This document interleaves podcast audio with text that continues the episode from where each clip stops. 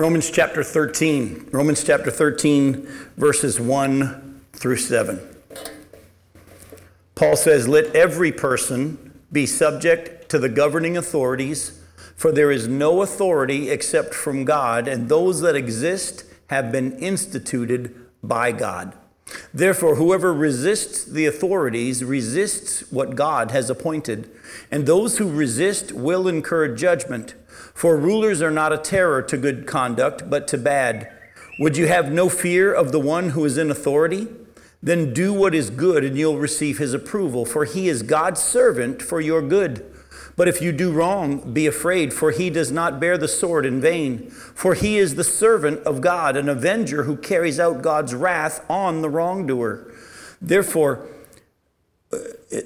one must be in subjection not only to avoid God's wrath, but also for the sake of conscience. For because of this, you also pay taxes.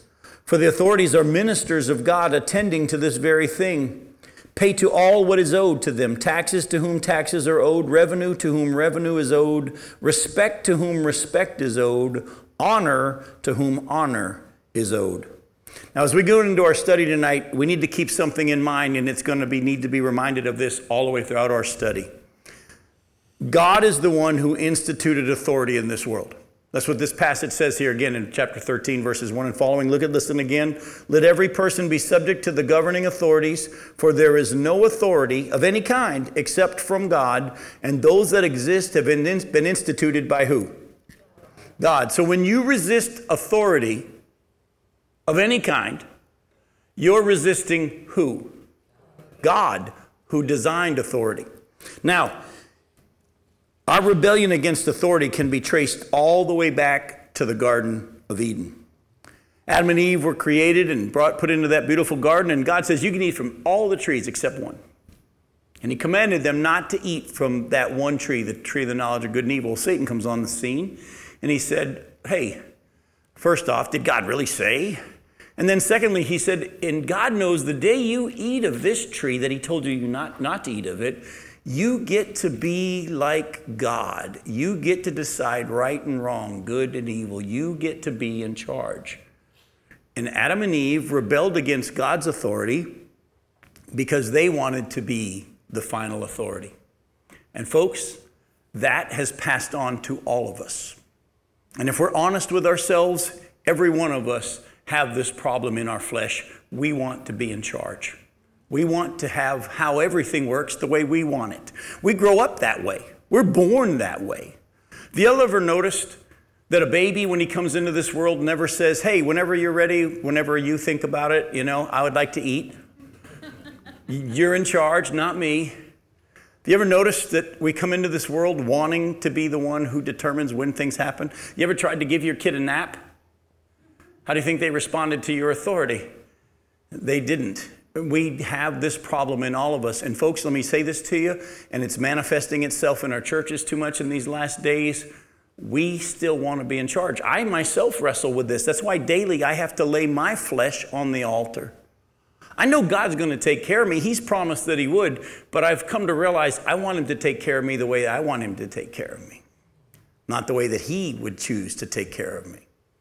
So, what we're going to do tonight is we're going to take a look at the fact that we not only have this problem still in our flesh, this rebellion against authority, we also live in a world in which the world today is saying, you get to be your own God. You get to call the shots. You get to pick your own sex. You can pick your own whatever. You can choose however you want to live your life.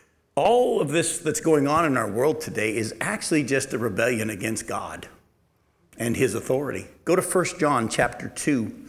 1 John chapter 2 verses 15 through 17. Listen to the kind of world we live in and the problem that we live in today. 1 John chapter 2 starting in verse 15.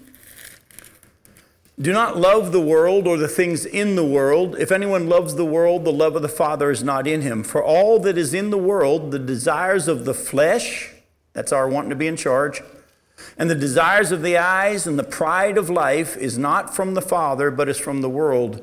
And the world is passing away along with its desires, but whoever does the will of God abides forever. So we have to be willing to acknowledge this. I not only still have this problem of wanting to be God in my flesh, I also live in a world that is promoting that idea and that mindset in every way you can imagine. You don't even realize how much your commercials that you've grown up under have been feeding that to you all these years. Burger King has taught you to have it your own way. You know, you deserve a break today. I could go on and on. Feed your thirst. Folks, we live in a world in which the world is saying live for self. That's why the Bible, as we've already seen in Romans 12, 1 and 2, said we're to offer our bodies daily as a living sacrifice and not be conformed to the pattern of this world. And then we'll know what God's will is, and we still have to decide whether or not we're going to submit to that. Go to 2 Corinthians chapter 5. I'm going to show you a passage of scripture that I don't think many of you have cross stitched on your wall. 2 Corinthians chapter 5, look at verse 15. Reason this isn't on our wall is we don't like it.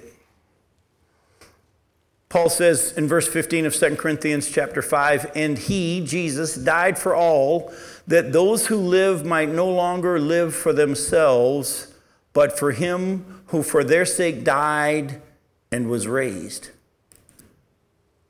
When you gave your life to Jesus Christ, you gave your life to Him not just so He could take you to heaven, but so that He gets to be your Lord and He gets to determine where, how your life goes. Oh, by the way, that's not the kind of preaching we hear a lot in America, is it? You can be whatever you want to be. You can dream whatever you want to dream. You can accomplish great things. Just whatever you can uh, you conceive, you can achieve. Listen, the Bible actually said that's the attitude that Satan had. He was given a role. He was created as a lead worshiper in heaven. He was a guardian cherub, and he wasn't satisfied with the role God had for him. He wanted more. Jesus, on the other hand, humbled himself. Even though he was God, he took the role of a servant, even though that role meant death on a cross, and he submitted himself to the Father's plan. While Jesus was on the earth, he only did what the Father had him do by the Father's authority and power, and he humbled himself to the role the Father had for him. But we've been taught you get to do what you want to do. And the Bible actually says, no, I know, Paul, you, we've already seen it in our study of Romans. I know you want to go preach to the Jews, but that's not the plan I have for you. I have a plan for you to preach to the Gentiles. Oh, and by the way, in that plan for you to preach to the Gentiles, I'll show you how much you're going to suffer for my name. I could go on and on and show you over and over that those who desire to live a godly life, 2 Timothy chapter 3 verse uh, 12 says, those who desire to live a godly life in Christ Jesus will suffer persecution. How many of us are still willing to sign up and submit ourselves to whatever God has? We want to be in charge. We don't want to hear preaching that says God gets to call the shots. Now, all authority in this life points ultimately to who? God. All, to God. When we were, those of us who are older, when we were young, it was a lot easier in our world that we lived in, especially in America back in those days. I mean, I remember when I was a kid, if I got in trouble at school, I was in trouble at home. The teacher was the authority. And if I rebelled against the teacher's authority, I got in trouble at home. By the way, any of you old enough to remember me getting paddled while you were at school? They had paddling while I was in school. Yeah. You had it, but oh, I got it. And uh, if I got paddled at school, I was going to be paddled at home because it was taught that the teacher was the authority. Your parents were your authority, the teachers were your authority, the policeman was your authority. We live in a world now that says defund the police. We don't want authority. Well, the police are corrupt in some places. But again, all authority has been instituted by God and ultimately points to God. If you go back, we don't have time to go there because we've got a lot to cover tonight. But in Exodus chapter 20, verses 1 and through 6, in the beginning of the Ten Commandments, what does God say? You shall have no other gods but me. I'm the only one that should be in charge in your life. I'm the only God. But he also, in the Ten Commandments, go ahead and turn there in Exodus 20, he said something, and then he showed that there wasn't all, only authority to God, there was going to be authority in our homes. There's authority in our families. Exodus chapter 20, look at verse 12. We've already just seen in Romans 13 that we're to give honor to those who's, who, to whom honor is due. In Exodus chapter 20, look at verse 12. Honor your father and your mother, that the day, your days may be long in the land that the Lord your God is giving to you. Well, jump over to Ephesians chapter 6. It clarifies this a little bit more for us in the New Testament here. In Ephesians chapter 6, verses 1 through 4.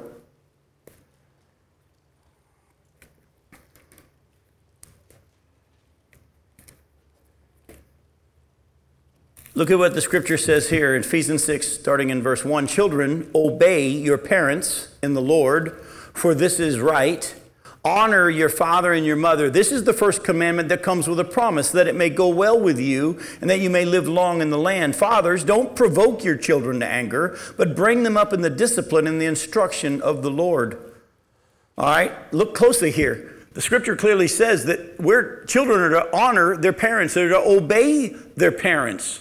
Oh, by the way, if you were to go look at 2 Timothy chapter 3 and other places that talk about this, the Bible says there's going to be godlessness in the last days. And it lists all the different types of godlessness. And in that list of all this godlessness is disobedient to their parents.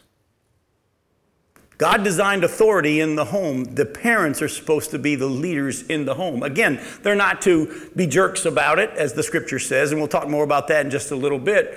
But also, do you all realize that God also designed that there's authority in the home, not just as parents over the children, but husbands over their wives? I told you, some of you are going to feel like I was okay with that. Now you went over here where I didn't want you to go, but go to 1 Corinthians 11. Go to 1 Corinthians chapter 11. We're not going to have time tonight to break down each of these different aspects of authority that God has designed in the detail I'd like to. But I want to remind you that whenever we see this word submission and submitting to authority, I want you to understand something real quick. Biblically, the Greek word, when it says submit, is the Greek word hypotasso, and it means a voluntary submission due to respect for God's design. In other words, no husband can say to their wives, the Bible says you must submit, and try to force submission. That's not what the word means in the Bible. It must be a willing voluntary submission on the part of the wife to the husband, or as the, the husband to, the, to Jesus, and all of us to the elders and to the authorities that God has designed. It's a voluntary submission. It should never be forced. If it's a forced submission, a commanded submission, in the fact that you're trying to make it happen instead of letting that person choose to submit, that's an unbiblical way. But look at 1 uh, Corinthians 11, verse 3. Paul says, But I want you to understand that the head of every man is Christ, and the head of the wife is her husband, and the head of Christ is God. Jump over to Ephesians chapter 5. Paul clarifies this a little bit more again in Ephesians chapter 5. Look at verses 22 and 23. Wives, submit to your own husbands as to the Lord, for the husband is the head of the wife, even as Christ is the head of the church, his body, and is himself its Savior. Now, as the church submits to Christ, so also wives should submit in everything to their husbands.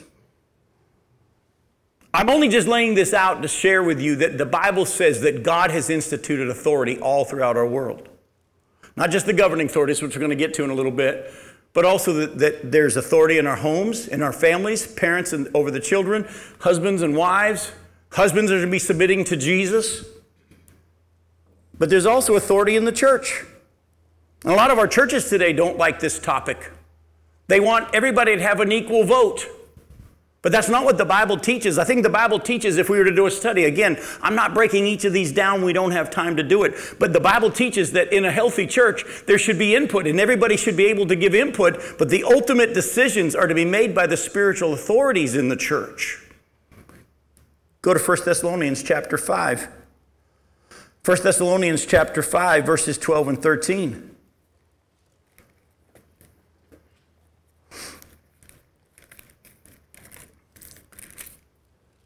Paul says, We ask you, brothers, to respect those who labor among you and are what? Over you in the Lord and admonish you, and to esteem them very highly in love because of their work. Be at peace among yourselves. I was preaching on this passage in a church in New Orleans many, many years ago. And I was talking about how God designed elders and the leaders in the church to be spiritual men who are in authority to spiritually direct and guide the church. And that was God's design. And after this message, I was in the back of the church talking to people in the foyer area, and this man walks up to me and he said, Respect is earned. I said, You need to sit down right now. He goes, Why? I go, Because I got to preach my sermon all over again. You didn't hear it.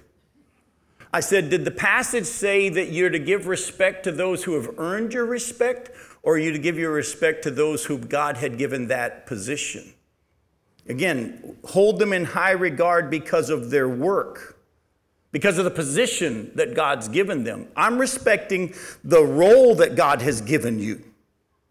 And I'm respecting you because of the role that God has given you. Go to Hebrews chapter 13. Look at verse 17. Hebrews 13, verse 17.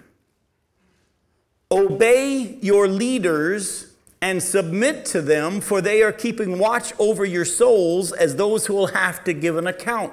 Let them do this with joy and not with groaning, for that would be of no advantage to you. Paul, uh, not Paul, but the Hebrew writer here says, Obey your leaders in the church. They've got a responsibility to look over your souls and watch over your souls. And actually, it'll be better for you if you do obey them and submit to them. Jim, but what about if they're bad? Again, didn't I tell you at the beginning? Hold on.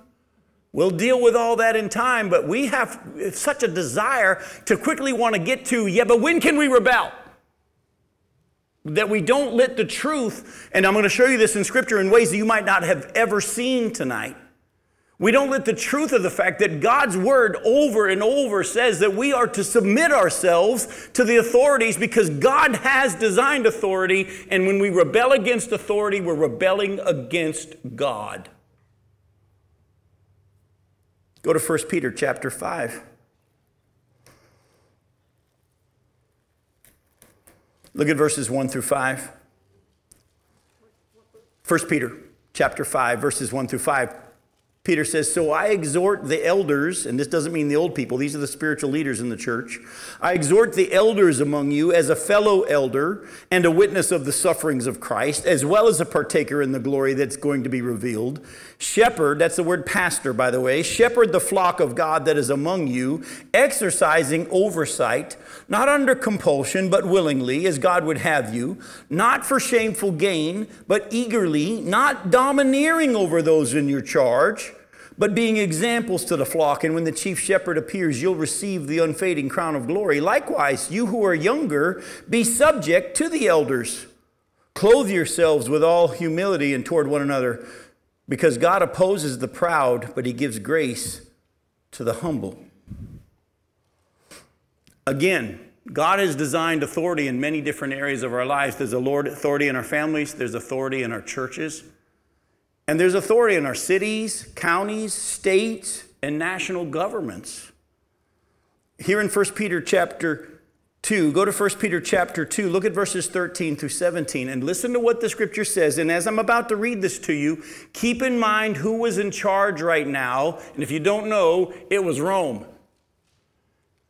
And there were some pretty bad leaders, correct, in Rome? Pretty wicked men who would take Christians and tie them to poles and cover them with pitch and light them on fire, feed them to the lions. Listen to what God had Peter write at this time.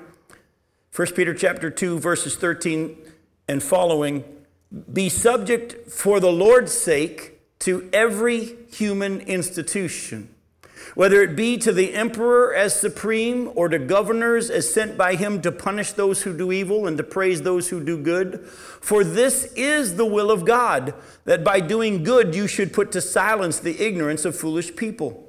Live as people who are free, not using your freedom, though, as a cover up for evil, but living as servants of God.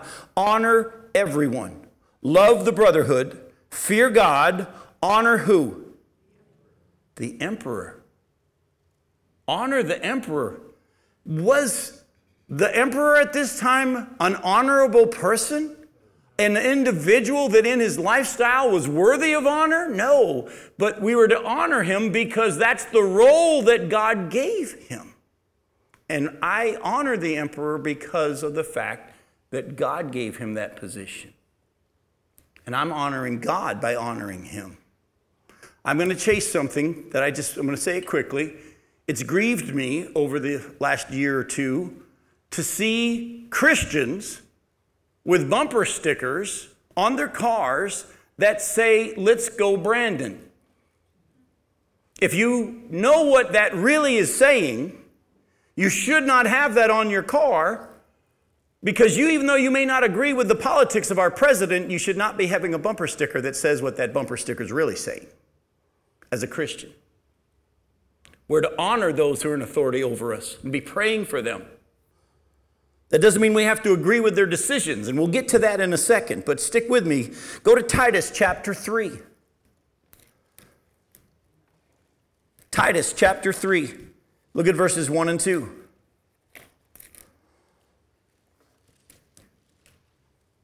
Paul tells Titus to remind the people in his church to be submissive to rulers and authorities, to be obedient, to be ready for every good work, to speak evil of who? No one. To speak evil of no one, to avoid quarreling, to be gentle, and to show perfect courtesy toward all people. And then he goes on and says, Because we too were once foolish. We should keep in mind that even those who are in authority over us, even though they're not doing as what God wants them to, even though they're actually maybe taking our country in a wrong direction and doing all these things, as Christians, we should not be sitting around talking badly about them, but praying for them. But unfortunately, how many of us get caught up in all these little political discussions? You want to have your day really ruined? Go to McDonald's or Burger King early in the morning and just sit near a group of older people who are sitting there having their coffee and just listen. It's pretty sad. Go back to Romans chapter 13. Look again at verse 1.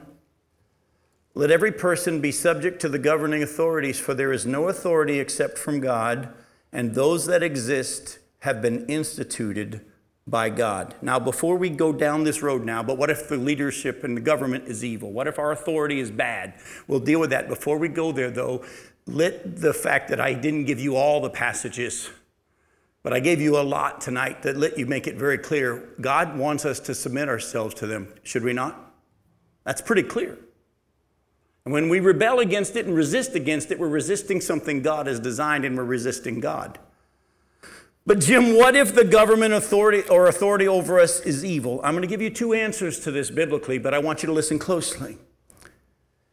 Sometimes, and actually most of the time, God may have you submit anyway, even though they're evil, to show your respect for God's design of authority and to show your trust in His ultimate authority in your situation. Let me say that to you again.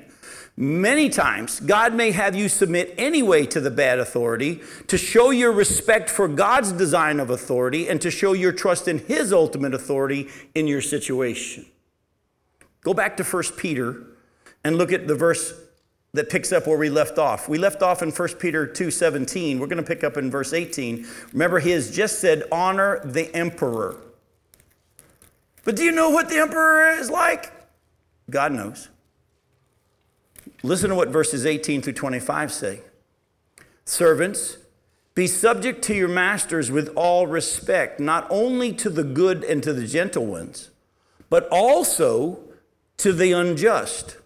For this is a gracious thing when mindful of God, one endures sorrows while suffering unjustly. For what credit is it if when you sin and are beaten for it, you endure? But if, when you do good and suffer for it, you endure, this is a gracious thing in the sight of God. And for to this you have been called. Did you catch that? Because Christ also suffered for you, leaving you an example so that you might follow in his steps. He committed no sin, neither was deceit found in his mouth. When he was reviled, he did not revile in return. When he suffered, he did not threaten, but continued entrusting himself to him who judges justly. Let me give you an example of what Peter's referring to. Go to John 19. Go to John chapter 19, look at verses 10 and 11. You'll see exactly what Peter's referring to here. Jesus is standing before Pilate. Jesus has gone through an illegal trial. According to the law, they could not hold the trial in the middle of the night, which they did. He's now been jerked around, taken to Herod, and taken to Pilate. Uh, sorry, and taken to, to uh, um, another leader, and then back and forth. And now he's back to Pilate. Pilate first, then Herod, then back to Pilate. And Pilate knows he's innocent. And Jesus is just standing there, not saying anything. And look at what happens in verses 10 and 11 in John 19. Pilate said to him, You will not speak to me? Do you not know that I have authority to release you and authority to crucify you? Jesus answered him, You would have no authority over me at all unless it had been given you from above. Therefore, he who delivered me over to you has the greater sin. In other words, as Jesus stood before Pilate and Pilate said, I have authority over you right now. I could have you released and I could have you put to death. I'm in charge of your life. Jesus says, Actually, you wouldn't have any authority over me unless my Father had given it. So I'm not looking at you, I'm looking at him. And even though he was threatened, he did not revile, but he continued entrusting himself to him who judges justly. Folks, sometimes some of us have grown up with parents who weren't the best authorities. And we were to submit to them because of the role that God had given.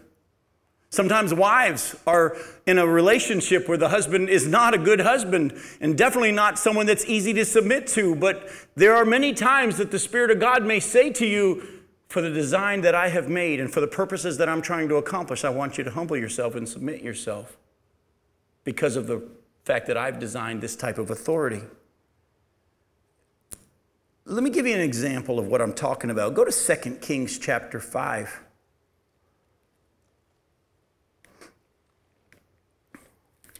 This is a story of Naaman getting healed of his leprosy, but we're going to just look at the setup to this story. 2 Kings chapter 5, look at verses 1, 2, and 3.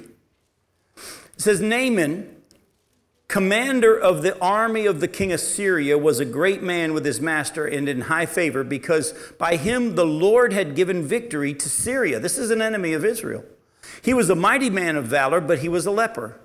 Now, the Syrians, on one of their raids, had carried off a little girl from the land of Israel, and she worked in the service of Naaman's wife. She said to her mistress, Would that my Lord would die of his leprosy.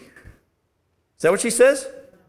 No, she said, Would that my Lord were with the prophet who is in Samaria, he would cure him of his leprosy. Here's a young girl that had been taken captive by an enemy nation and caused to work as a slave to this wife of this very powerful man, and he had leprosy, and she wasn't sitting there at home thinking, Good, I hope he dies.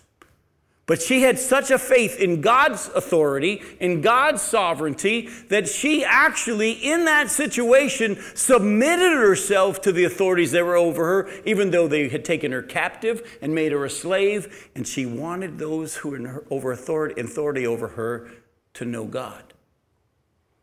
And she humbled herself. Would you be willing to do that? I'm not going to take the time to have you turn there, but if you want to go double check me, write down Acts 23, verses 1 through 5. Acts 23, 1 through 5, Paul has been arrested by the Romans, and the Jews are trying to have him put to death, and the Romans are trying to find out why the Jews want him killed. And so the Jews are all standing around, and Paul's there, and the Romans are there, and Paul says, I have lived according to the law of God my whole life. And the high priest Ananias turned to one of the people and said, Smack him in the mouth. And so they did. And Paul lashed out at the high priest and said, You whitewashed wall, how dare you judge me by the law and then break the law by having me struck? And they all, the people there were like, You're going to talk like that to the high priest? And Paul humbled himself and said, My bad. I didn't know he was the high priest. If I had known he was the high priest, I wouldn't have talked like that to him. Because the law said you respect those who are in authority over you. Paul badmouthed the high priest, but when he found out he was the high priest, Paul said, I shouldn't have done that. Now, was the high priest a good guy? No. Was he doing the right thing? No. But Paul submitted himself and humbled himself because of the design that God had made. Go to Daniel chapter 4. By the way, how did Daniel end up in Babylon? He was taken captive, along with many young men of his age. We know three of them in their uh, Babylonian names Shadrach, Meshach, and Abednego. But go to Daniel chapter 4. Look at verses 19 through 27. Nebuchadnezzar has been given this dream, and Daniel is going to interpret it for him. But listen to the attitude and the heart of Daniel toward King Nebuchadnezzar, who is over him and has taken him captive. In Daniel uh, 4, verse 19, then Daniel, whose name was Belteshazzar, was dismayed for a while, and his thoughts alarmed him. The king answered and said, Belteshazzar, let not the dream or the interpretation alarm you. Belteshazzar answered and said, My lord, may the dream be for those who hate you, and its interpretation for your enemies. I don't wish this, what you just saw is going to happen to you. I don't wish it on you. The tree that you saw, which grew and became strong so that its top reached to heaven and it was visible to the end of the whole earth, whose leaves were beautiful and its fruit abundant, and in which was food for all, under which the beasts of the field found shade, and in whose branches the birds of the heavens lived. It is you, O king, who have grown and become strong. Your greatness has grown and reaches to heaven, and your dominion to the ends of the earth. And because the king saw a watcher, a holy one, coming down from heaven and saying, Chop down the tree and destroy it, but leave the stump of its roots in the earth, bound with a band of iron and bronze, and in the tender grass of the field, and let him be wet with the dew of heaven, and let his portion be with the beasts of the field, till seven periods of time pass over him. This is the interpretation, O king. It's a decree of of the Most High, which has come upon my Lord the King, that you shall be driven from among men, and your dwelling shall be with the beasts of the field. You shall be made to eat grass like an ox, and you shall be wet with the dew of heaven. And seven periods of time shall pass over you, till you know that the Most High rules the kingdom of men, listen, and gives it to whom he will. That's going to be important later on in our study. As it was commanded to leave the stump of the roots of the tree, your kingdom shall be confirmed for you from the time that you know that heaven rules.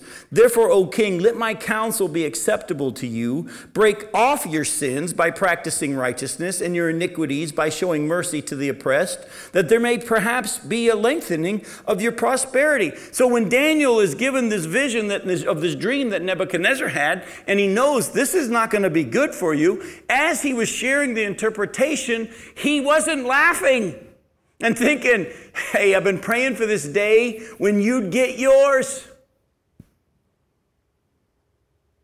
Do you know why a lot of us like to talk bad about those in authority in the government?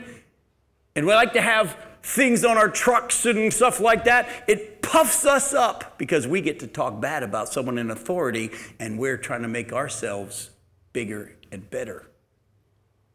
But Daniel, who was not willing, as you're going to see, was very willing to disobey when the commands went against the law of God. Early on, when he was not wanting to eat the king's food, he was willing to make a request hey, let us follow our God and not do this. And you're going to see some more in just a second. But in this instance, he humbled himself before that king and said, I wish what you just saw in your dream is going to happen to your enemies. And actually, I'm going to pray that you actually have a change of heart and maybe this doesn't happen to you. Let me ask you are you praying for those in authority over us in that way? Or are you just sitting around badmouthing how bad they are and how evil they are and how stupid they are? Are you hoping that their dementia kicks in? I know I'm going from preaching to meddling here, but let me just tell you Christians should be praying for those and honoring those in authority over us because that it is what God has designed. But there are times that we are to rebel. And I'm going to show you some of those examples, but I want to say this to you ahead of time. This is where wisdom comes in. Because whenever we do a study or anybody does a study along this line, everybody wants to jump to when can we rebel? And we don't take enough time to let the truth of most of the time we're not to sink in. But you need wisdom. You need the Holy Spirit to show you when to speak and when not to speak. When to speak up and defend yourself, when to take it. In Acts chapter 16, Paul was in a Roman colony of Philippi and he cast demons out of these girls and they quickly grabbed him, he and Silas, and beat them and they threw him in the inner cell in stocks. In chapter 22, that was Acts 16, in chapter 22, Paul's about to be beaten again by the Romans, and he pulls his Roman citizen card out and he says, Hang on, are you guys able and legally allowed to beat a Roman citizen without a trial? The law actually said that if you're a Roman citizen, they couldn't even put you in chains until you've been found guilty. You couldn't be beaten until you've been found guilty. And he goes, You're about to beat me, and I'm a Roman citizen. When they found out he was a Roman citizen, they quickly let him go, and they were kind of freaked out because the law said if you did that to a Roman citizen, you had to be beaten. Well, how come Paul didn't pull his Roman citizen card out in Acts 16? When he was in a Roman colony of Philippi, some people say, well, maybe Paul didn't know about that law in chapter 16, and someone between chapter 16 and 22 said, hey, Paul, there's this law. No, read your Bibles. At the end of Paul and Silas, remember being in the inner cell, they're singing praises to God at midnight, and then God breaks the jail cells apart, and the jailer and his family get saved.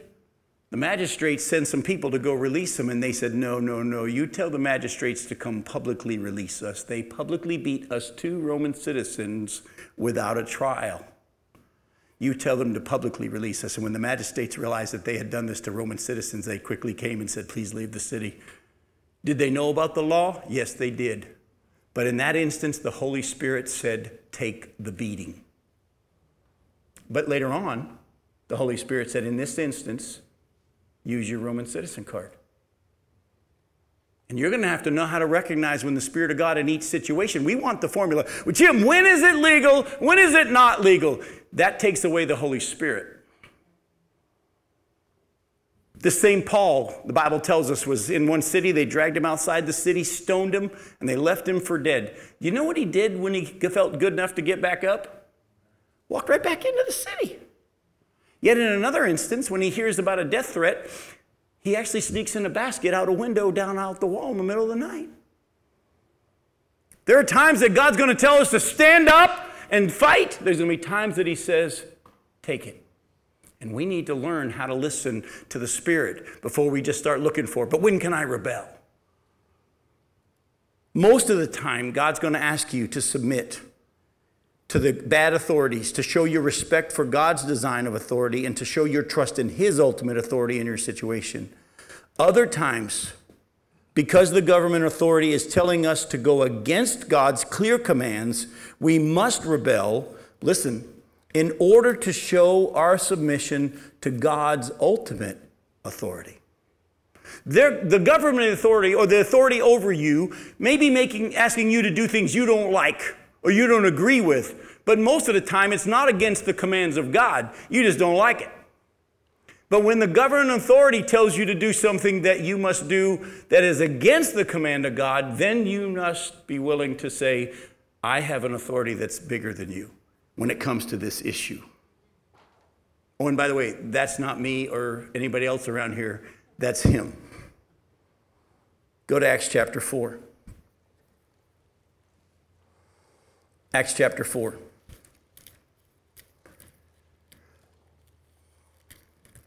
Peter and John and some of the other apostles have just healed this man, or God has through them.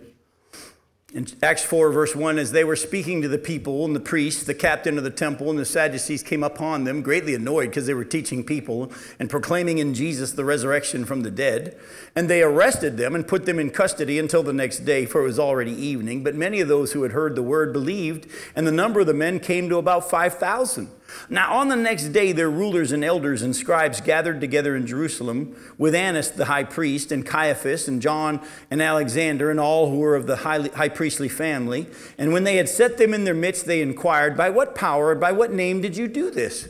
Then Peter, filled with the Holy Spirit, said to them, Rulers of the people and elders, if we are being examined today concerning a good deed done to a crippled man, by what means this man has been healed, let it be known to all of you and to all people of Israel that by the name of Jesus Christ of Nazareth, whom you crucified, whom God raised from the dead, by him this man is standing before you well. This Jesus is the stone that was rejected by you, the builders, which has become the cornerstone. And there is salvation in no one else, for there is no other name under heaven given among men by which we must be saved. Now, when they saw the boldness of Peter and John and perceived that they were uneducated common men, they were astonished and they recognized that they had been with Jesus.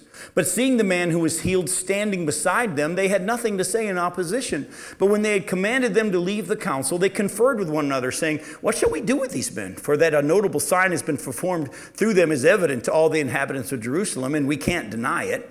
But in order that it may spread no further among the people, let us warn them to speak no more to anyone in this name. So they called them and charged them not to speak or teach at all in the name of Jesus.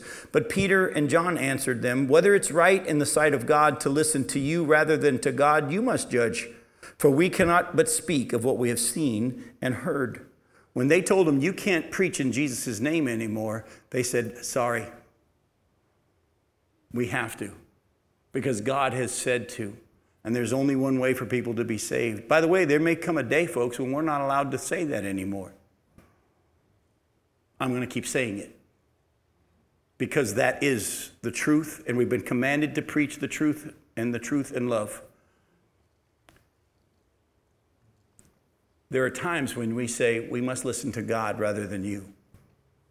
But many of us, most of the time, unfortunately, are running to that sooner than God wants us to, and we're not showing our respect for His authority by submitting to the authorities around us.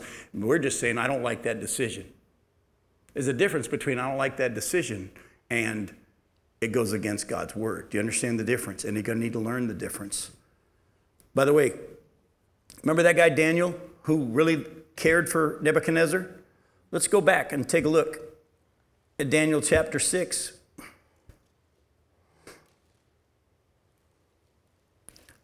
Look at verses 1 through 10. Daniel 6, verses 1 through 10. It pleased Darius, by the way, at this point now, uh, Daniel's under the authority of the Persians, the Medes and the Persians. It pleased Darius to set over the kingdom 120 satraps to be throughout the whole kingdom, and over them three high officials, of whom Daniel was one, to whom these satraps should give account, so that the king might suffer no loss. Then this Daniel became distinguished above all the other high officials and satraps because an excellent spirit was in him. And the king planned to set him over the whole kingdom. Then the high officials and the satraps sought to find a ground for complaint against Daniel with regard to the kingdom, but they could find no ground for complaint or any fault because he was faithful and no error or fault was found in him. Before we go any further, listen, they tried to find a way in which he was rebelling against the kingdom and they couldn't find any. What's a satrap? It's like a governor. It's another word for governor. Yep. But so they went to find a way in which he was rebelling against the kingdom. They might have checked whether or not he was paying his taxes in full. They might have tried to find out if he was doing things that the government had said, and they couldn't find anywhere that he was rebelling against the kingdom. He was obeying the kingdom. Keep reading. Then these men, verse 5, then these men said, We shall not find any ground for complaint against this Daniel unless we find it in connection with the law of his God. They knew that Daniel's submission to the kingdom was because of his submission to the ultimate authority. Then these high officials and satraps came by agreement and to the king and said to him, O King Darius, live forever. All the high officials of the kingdom, the prefects and the satraps and the counselors and the governors are all agreed that the king should establish an ordinance and enforce an injunction that whoever makes a petition to any god or man for 30 days except to you, O king, shall be cast into the den of lions. Now, O king, establish the injunction and sign the document so that it cannot be changed according to the law of the Medes and the Persians, which cannot be revoked. Therefore, the King Darius signed the document and injunction. When Daniel knew that the document had been signed, he went to his house where he had his windows in his upper chamber open toward Jerusalem. He got down on his knees three times a day and prayed and gave thanks before his God as he had done previously. He had submitted to the kingdom, but when the kingdom said, You can't pray to anyone but the king, Daniel says, I'm sorry. Was he a jerk about it? Did he start blowing noises and tweeting out that he was going to rebel? No, he just quietly went about obeying God. Oh, and guess what? He ended up in the lion's den. But God even used that to bring himself glory. We don't have time again, but in Daniel 3, if you look at Daniel 3 13 through 18, remember Shadrach, Meshach, and Abednego? They're told that they're to bow down when the music plays to the golden altar of Nebuchadnezzar or statue of Nebuchadnezzar. And they said, We won't do it. But you'll be thrown into a fiery furnace. Even if that happens, we won't bow to anyone but God. Folks, there are times that God wants us to do this, but we need to let the Spirit of God show us when and how. And we need to, first of all, be willing to submit ourselves to the governing authorities because that's God's design. If He then takes us further, we'll know and He'll show us. But don't run to rebellion against the governing authorities first because it's your natural inclination, and most of our natural inclinations are wrong because we got this problem in our flesh. But we're going to do one more thing in the 10 minutes that we have left. And this is where I told you at the beginning that I need to show you something that God showed me from the scriptures. And we have to just be willing to be submitted, submissive to the fact that if God chooses to do what I'm about to show you, he has every right to. Go back to Romans 13 and look at verses 2 through 6. There's something here that jumped off the page at me as I was doing my study. Therefore, whoever resists the authorities resists what God has appointed, and those who resist will incur judgment. For rulers are not a terror for, to good conduct, but to bad. Would you have no fear of the one who's in authority? Then do what is good, and you'll receive his approval. For he is God's servant for your good. But if you do wrong, be afraid, for he doesn't bear the sword in vain. Listen, for he is the servant of God, an avenger who carries out God's wrath on the wrongdoer. Therefore, one must be in subjection not only to avoid God's wrath, but also for the sake of conscience. Then he goes on, if you owe taxes and honor and all that, do it. But listen closely. Twice we see that the government is God's servant, and sometimes it's for our good, and sometimes it's to exercise God's wrath. And I want you to hear me, and I'm going to show it to you from Scripture. God even uses wicked kings who don't know him as his servant to exercise his wrath on nations or peoples who rebel against God's authority. Go to Jeremiah. Go to chapter 25.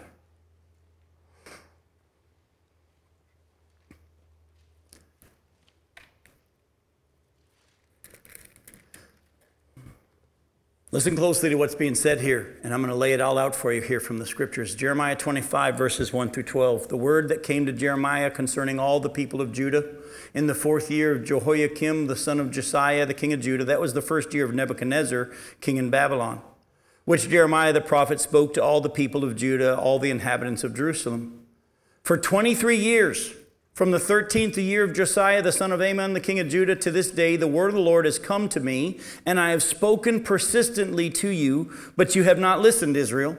You have neither listened nor inclined your ears to hear, although the Lord persistently sent to you all his servants the prophets, saying, Turn now, every one of you, from his evil way and evil deeds, and dwell upon the land that the Lord has given to you and your fathers from of old and forever. Do not go after other gods to serve and worship them, or provoke me to anger with the work of your hands. Then I will do, do you no harm. Yet you have not listened to me, declares the Lord, that you might provoke me to anger with the work of your hands to your own harm. Therefore, thus says the Lord of hosts, because you have not obeyed my words, behold, I will send for all the tribes of the north, declares the Lord, and for Nebuchadnezzar, the king of Babylon, my what? By the way, at this point, does Nebuchadnezzar know who God is? And does he worship him? No. But God calls him his servant. And I'm going to get Nebuchadnezzar, my servant, and I'm going to bring them against this land and its inhabitants and against all the surrounding nations. I'll devote them to destruction and make them a horror and a hissing and an everlasting desolation. Moreover, I'll banish from them the voice of mirth and the voice of gladness, the voice of the bridegroom, the voice of the bride, the grinding the millstones, light of the lamp. This whole land shall be a ruin and a waste, and these nations shall serve the king of Babylon 70 years. Then, after 70 years are completed, I'll punish the king of Babylon and that nation in the land of the Chaldeans Chaldeans for their iniquity, declares the Lord, making the land an everlasting waste. Jump over to chapter 27. Look at verses 1 through 7. In the beginning of the reign of Zedekiah, this is the last king of Israel before the captivity or during the captivity, the son of Josiah, king of Judah at this time. In the beginning of the reign of Zedekiah, the son of Josiah, the king of Judah, this word came to Jeremiah from the Lord. Thus the Lord said to me, Make yourself straps and yoke bars and put them on your neck. Send word to the king of uh, the king of Edom, the king of Moab, and the king of the sons of Ammon, to the king of Tyre and the king of Sidon by the hand of the envoys who have come to Jerusalem, and to Zedekiah, the king of Judah. Give them this charge for their masters. Thus says the Lord of hosts, the God of Israel This is what you shall say to your masters. It is I who, by my great power and my outstretched arm, have made the earth with the men and the animals that are on the earth. And I give it to whomever it seems right to me. Now I have given all these lands into the hand of Nebuchadnezzar, the king of Babylon. There's that word again, my servant. Just like in Romans 13, 12, 13, twice it said, my servant, my servant. Governments are my servant. And I have given him also the beasts of the field to serve him. All the nations shall serve him, and his son and his grandson, until the time of his own land comes. Then many nations and great kings shall, shall make him their slave. Go over to chapter 43 of Jeremiah. Look at verses 8 through 13. Then the word of the Lord came to Jeremiah in Tahpanhes, this is Egypt now. Take in your hands large stones and hide them in the mortar and the pavement at, that is at the entrance to Pharaoh's palace in Tahpanhes, in the sight of the men of Judah. And say to them, Thus says the Lord of hosts, the God of Israel Behold, I will send and take Nebuchadnezzar, the king of Babylon. What's he called again? My servant. And I will set his throne above all these stones that I have hidden and I, he will spread his royal canopy over them. He shall come and strike the land of Egypt, giving over to pestilence, the, to pestilence those who are doomed to the pestilence, to captivity those who are doomed to captivity, and to the sword those who are doomed to the sword. I shall kindle a fire in the temple of the gods of Egypt, and he shall burn them and carry them away captive. And he shall clean the land of Egypt as a shepherd cleans his cloak of vermin. And he shall go away from there in peace. He shall break the obelisks of the Hiopolis, Heliopolis, which is in the land of Egypt, and the temples of the gods of Egypt. He shall burn with fire. Again, God says, listen, even here in Egypt, I'm going to have Nebuchadnezzar, my servant, come and bring judgment for all that's gone on. Folks, it's been said before, and I'll repeat it again. Years ago, this one preacher said this. He said, If God doesn't judge America, he'll have to apologize to Sodom and Gomorrah. We see it, it just happened even more in the days that we're in right now, where the Senate has just approved more of the homosexuality marriages being, being legal. Look, we love the people that struggle with this sin, but at the same time, it's still sin. And I'll keep saying even if I'm not allowed to say it anymore, but the Bible says it is sin. But the Bible also tells us that God, at a certain point in Romans chapter 1, verses 18 and following, his wrath is being revealed against ungodliness because they suppress the truth. And then he says, at a certain point, he'll give people in a nation over. And the evidence that he's given them over is homosexuality becomes rampant. Good luck watching a television commercial today that doesn't have a gay couple. Have you noticed that almost everybody has one now? Folks, we've been given over already. The wrath of God has already begun on our nation. Now, we should be praying and we should be salt and light. We shouldn't be storming the Capitol and trying to fix things. We should be praying. We should be submitting to our authority. But we also need to humble ourselves and say, God, if you choose to bring a judgment on our nation by another nation that may not even know you, you have every right. He'll take care of us if we're still here when that happens. Just like he took care of Jeremiah and Daniel and Shadrach and Meshach and Abednego. But at the same time, we have to be honest. The Bible also says that governing authorities that he set in power, he determines who's in power when in the world and how, and he gets to determine when a nation's time is up. And it happens a lot. For years, people have wrestled with and struggled with the fact that when God brought the nation of Israel out of Egypt and brought them into the promised land, his instructions were to the nation of Israel kill everybody.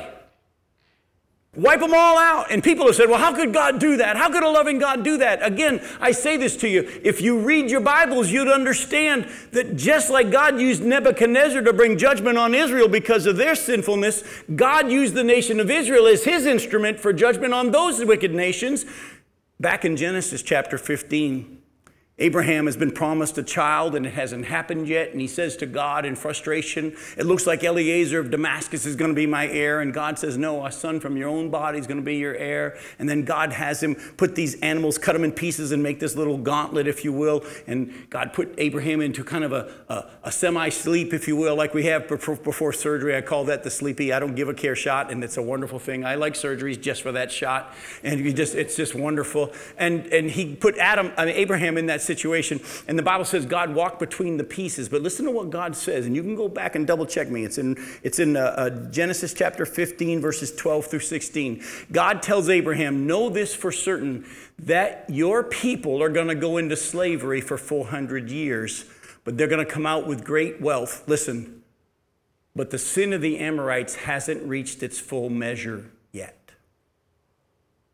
When the nation of Israel came out of slavery, and he sent them into the land and said, Wipe them all out. They were his instrument, his servant, to bring judgment of his wrath on those people at that time. But God had given them 400 years, at least that we know of, if not more. I don't know how much longer we have. You've heard me say this before. I love prophecy, I study prophecy intently, and I don't see the United States mentioned anywhere in the last days. And if we continue as a nation going the way we are, thumbing our nose at God, rebelling against His authority, doing whatever we want to do, and telling everyone it's okay, there comes a point, well, sometimes we see God takes His people out before the judgment come, and I pray that happens. Sometimes He takes care of His people when the judgment comes, but I'm going to say this to you. God has every right to bring a judgment on this nation, and it may be soon. We don't know. What are we to be doing? Submitting, watching and praying, and submitting ourselves to His authority. So I say to you, I'd be less concerned about your government and more. Let's start in your homes. Are there any children listening to this recording? Obey your parents. Submit to the authority that God's designed in the husband wife relationship. Oh, by the way, it doesn't leave the husbands out. Remember, husbands, your head is who? Jesus. And you've been commanded to submit to him. There's authority that God designed in our churches. And we need to submit to that, even if we don't agree with them and even if we don't like their decisions. Submit to it because that's a position God has given them, and He'll deal with them if they're not doing it right. Don't take it into your hands and don't complain about them. Speak evil of no one. And pray for your leaders. Be people that actually, people are saying, How come you're not joining in on the gripe session? You can just look them in the eye and says, Because God told me not to. God told me to pray for everyone, speak evil of no one, and to be thankful in all situations, and to rejoice. And so my eyes are on Him. Are things bad? Yeah. I could go on and on, but I hope that tonight the Spirit of God is taking you a little bit deeper in your walk with Him. And it's a message we don't like to hear. Laying our flesh on the altar on a daily basis. Oh, but for those who do, there's great reward. I love you. We'll see you next week. Thanks for coming.